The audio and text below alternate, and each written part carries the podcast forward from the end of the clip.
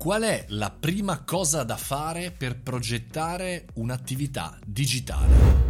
Buongiorno e buona settimana, buon lunedì, sono Mario Moroni e questo è il caffettino, il podcast di qualche minuto che ogni giorno dal lunedì al venerdì vi fa compagnia su tematiche business, marketing, social e quant'altro. Oggi vorrei partire da una domanda ormai quasi retorica, scontata, che sanno tutti, che conoscono tutti la risposta. Cioè da che cosa devo partire per la comunicazione digitale, per un progetto? Da cosa parto? Beh, quando ci facciamo questa domanda in realtà diamo per scontato che sappiamo che cos'è un progetto digitale e talvolta in realtà facciamo confusione, per cui non è una domanda così semplice.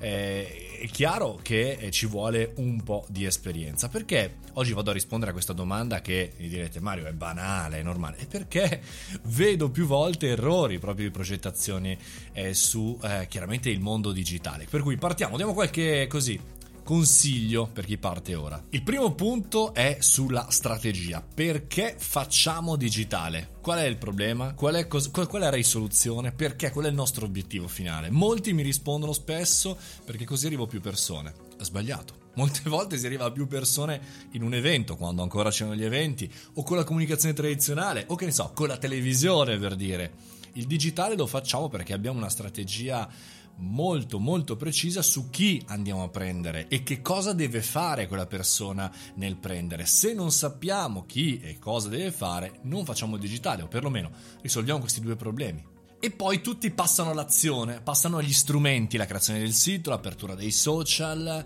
l'invio di newsletter un po' random. Bene, questa è la peggior cosa che si può fare. In primis bisogna non soltanto scegliere un solo canale, ma capire come anche in questo caso reagisce il nostro pubblico nel canale.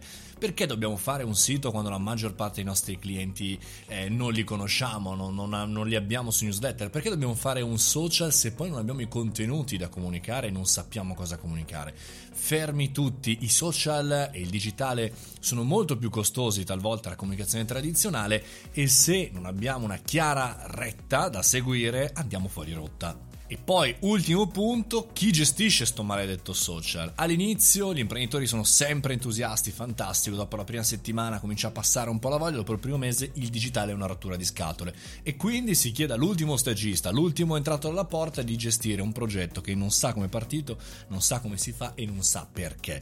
Attenzione, le persone che hanno in mano questo strumento fanno male all'azienda e al mercato. Mi sembra ridicolo, quasi scontato dirlo nel 2020, ma il digitale va fatto solo e se ha qualità di gestione e budget, altrimenti ragazzi continuate con i volantini che è molto meglio. Spero di avervi fatto un po' arrabbiare, un po' ragionare, un po' discutere, però ci sta, ogni tanto bisogna ribadire, bisogna lavorare con i professionisti, ma bisogna avere in mano non soltanto il volante, ma anche la benzina della nostra automobile, nostro, la nostra elettricità. Forza e coraggio che si parte. E con questo abbiamo concluso il primo podcast della settimana dal lunedì al venerdì dalle 7.30. Se vi è piaciuto questo contenuto fate follow e iscriviti al podcast e seguitemi tutti i giorni dalle 7.30. Io sono Mario Moroni e vi auguro una fantastica settimana. A domani.